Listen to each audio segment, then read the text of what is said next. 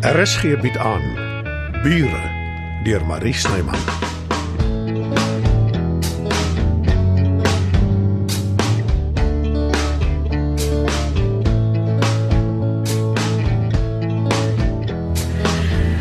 Hoe lank is dit nou dat jy weier om met my te praat?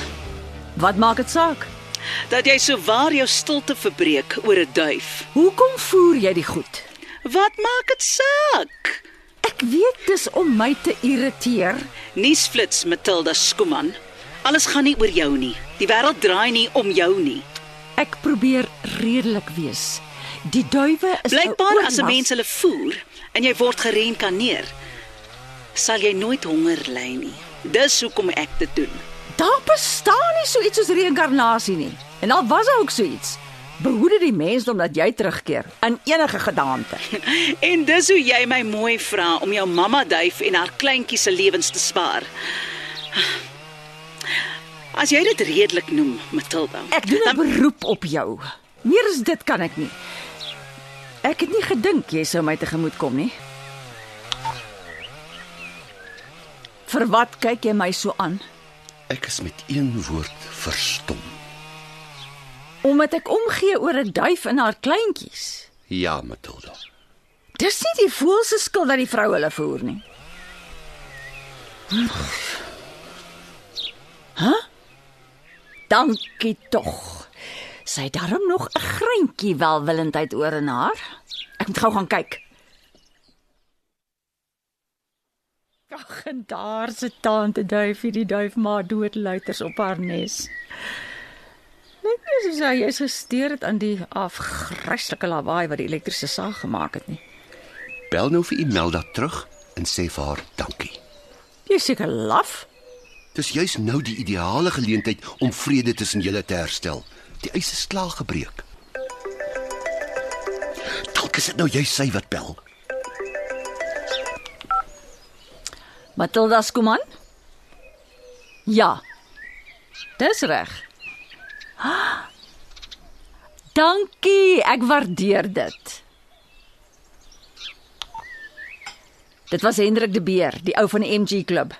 Jurg se kar is geadverteer. Was vinnig, hè? Hoopelik word dit gou verkoop.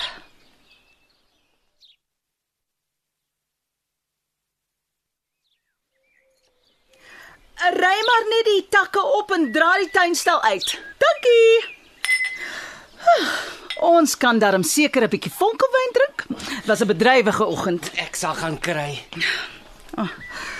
My lewe is besig om te verander. En is tyd ook. Ek wonder wat het van Marleen geword. Sy hou maar skaars. Miskien is Brendan tog reg. Dalk hou sy nie van hom nie. Maar ek kan nie nou daaraan dink nie. So? Waarop drink ons? Op jou, op my, op die moederduif wat die aanslag op haar lewe oorleef het. Daar gaan hy.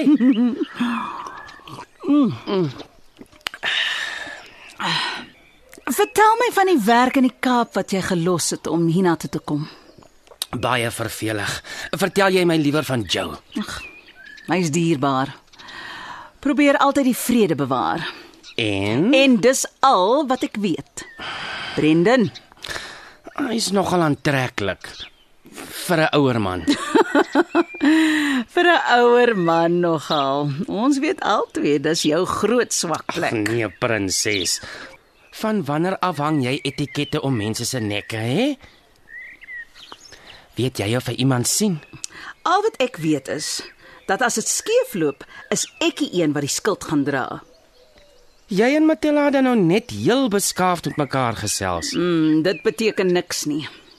Sy het maar net skielik 'n gewete gegroei oor 'n duif met kleintjies. Aansit as jy my vra. Soos ek dit het, praat julle al vir baie lankie 'n woord met mekaar nie. Sou sy nou die stilte gaan staan en verbreek net vir 'n duif? Ek dink sy gee regtig om.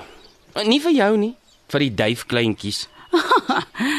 Jy het skaars hier aangeland, maar jy weet skielik als. Deel links en regs wysheid uit. Moenie vir my kwaad raak nie. Ek sê maar net, Wat jy doen is jou saak. Solank jy onthou Joe is Matilda se broer. Ek gaan nie daarvoor ook die skuld vat nie. ook Ek sê nie 'n woord verder nie. Ag, maar jy weet, ek is te nuuskierig om nie alles te wil uitvind nie.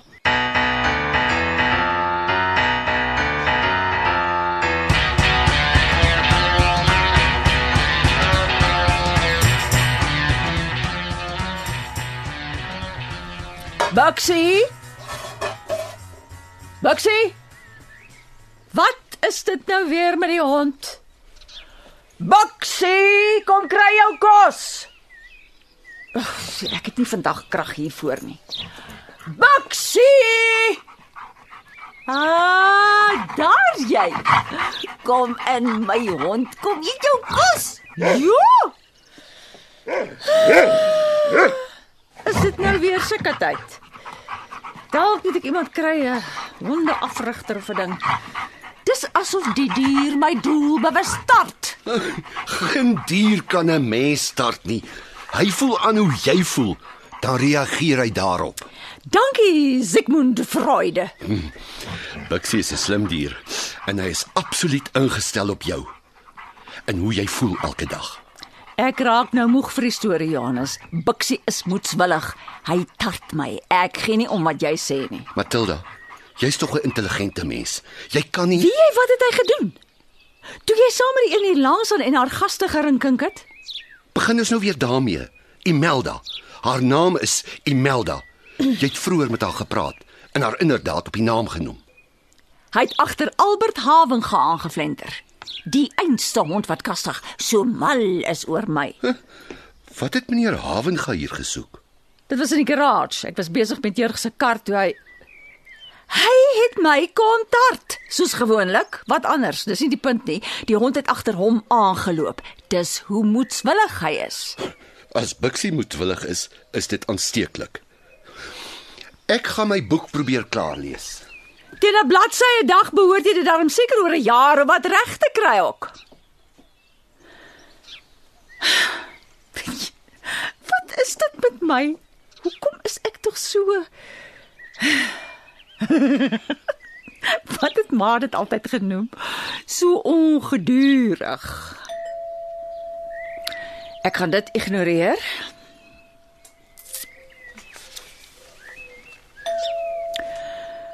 Nie. Ek kom. Kan ek help? Middag mevrou Skooman. Eh, Jy ken my nie, my naam is Brendan Meyer. Eh, Ek is van Langsaan. Ek het net kom kennis maak. Hoekom sonnet, jy weet. Bly te kenne. Kan ek dalk 'n oomblik inkom? Ek wil nie pla Ek nie. maak oop.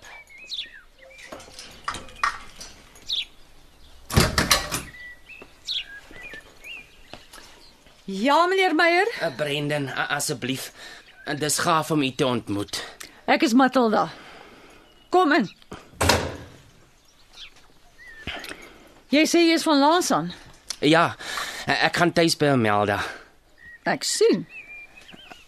As ek voor op die wa klink, jag my asseblief weg. Jy het daar nog nie veel gesê nie. Ek is eintlik op soek na 'n blyplek. Ek verstaan nou nie. Jy het gesê jy gaan Lansan tuis. Tydelik, eh, ek is hier om Amelda te help, maar daarna ek wil permanent terugkom Josie toe. Ek is jammer. Jy verkeer onder die verkeerde indruk. Ek verhuur nie plekke nie. Is dit wat sy jou wys gemaak het? Uh, Amelda, nee glad nie. E- Ek het net gedink dis so 'n eislike groot huis, twee verdiepings in mevrou kan tog sekerlik Matilda. My naam is Matilda. Jy's reg, Brendan, die onderste verdieping word nie eintlik gebruik nie. Daar's 'n garage, 'n kantoor, 'n stoorkamer. Dit was alles my man se. Wat ek bedoel is, hy het dit gebruik. Maar hy Ek het gehoor hy is oorlede. Ek is jammer.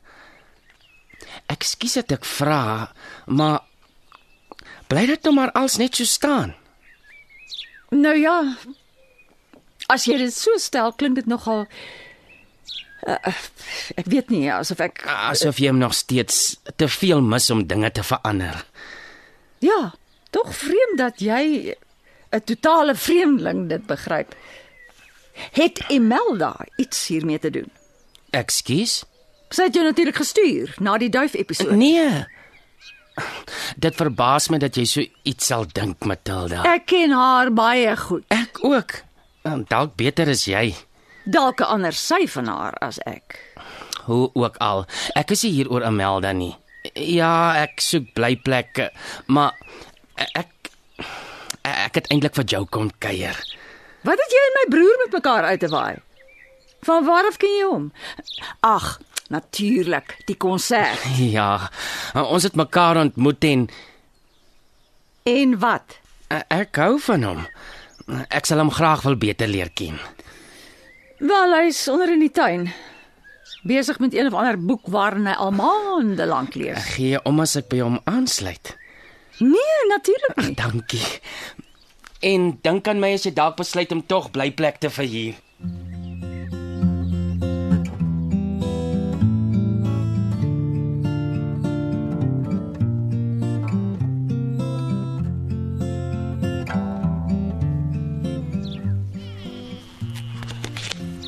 Hallo Joe. My aarde Brendan. Wat maak jy hier? Jy meen, hoe het ek verby jou suster gekom? Matilda se Jammer. Dit was 'n simpel grap. Ek hoop jy hou dit teen my nie. Nee. Nee, natuurlik nie. Maar ek wonder nog steeds hoekom jy hier is. Jy moes daarom seker teen die tyd al agtergekom het dat die bure hier rond is. Wel, kom ons sê maar hulle is in twee kampe verdeel. Dit het ek dadelik opgetel. Maar ek wil van jou verskil. Jy en Amelda kom goed oor die weg. Dis net sy en Matilda, dis tussen hulle. Jy gaan niks uit my kry nie. Hoofsaaklik omdat ek niks weet nie. Ek en my sus ons is erg oor mekaar. Maar ons trap nie op mekaar se tone nie. As jy so sê. Ons grawe nie rond in mekaar se sake nie. Ek probeer nog voorstelle maak, maar sy sy laat my begaan. Klink vir my na 'n gesonde verhouding. Sjoe. Die rooi sportmotor in die garage. Wie se is dit? Dit het aan Matilda se man behoort. Sy gaan dit nou verkoop. Het ek maar die geld gehad. Maar mense smaak en jou beesiestem ons selde ooreen. Dink jy ek sal haar kan oortuig dat ek dit kan vat vir 'n toetsering? Jy kan probeer, maar nee, die kanse is nul. Jy weet, toe ek en Josie aangekom het, net vir Amelda se konsert, ek het 'n voorgevoel gehad dinge gaan begin gebeur vir my. En ek was reg. Hoe bedoel jy? Ek dink jy weet.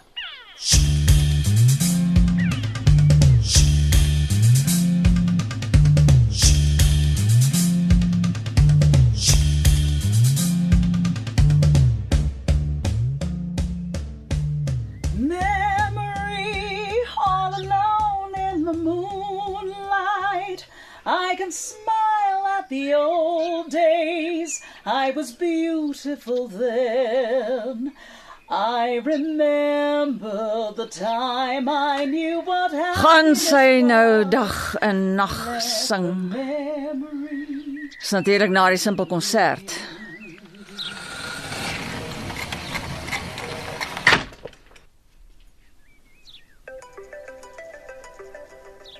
Waar is my foon? Wanneer gaan ek eendag leer om dit by my te hou? Hoekom antwoord jy dit nie, Bixie? Aangesien jy so slim is? Ah. Het hom. Matilda Skuman? Wat? Oh, ek kan dit nie glo nie. So waar? Ja, kom sien my gerus.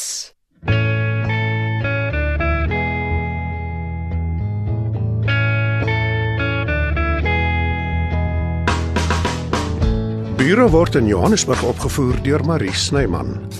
Die tegniese versorging word behartig deur Bongie Thomas. Evert Snyman is verantwoordelik vir die musiek en byklanke. Bure is geskryf deur Marie Snyman.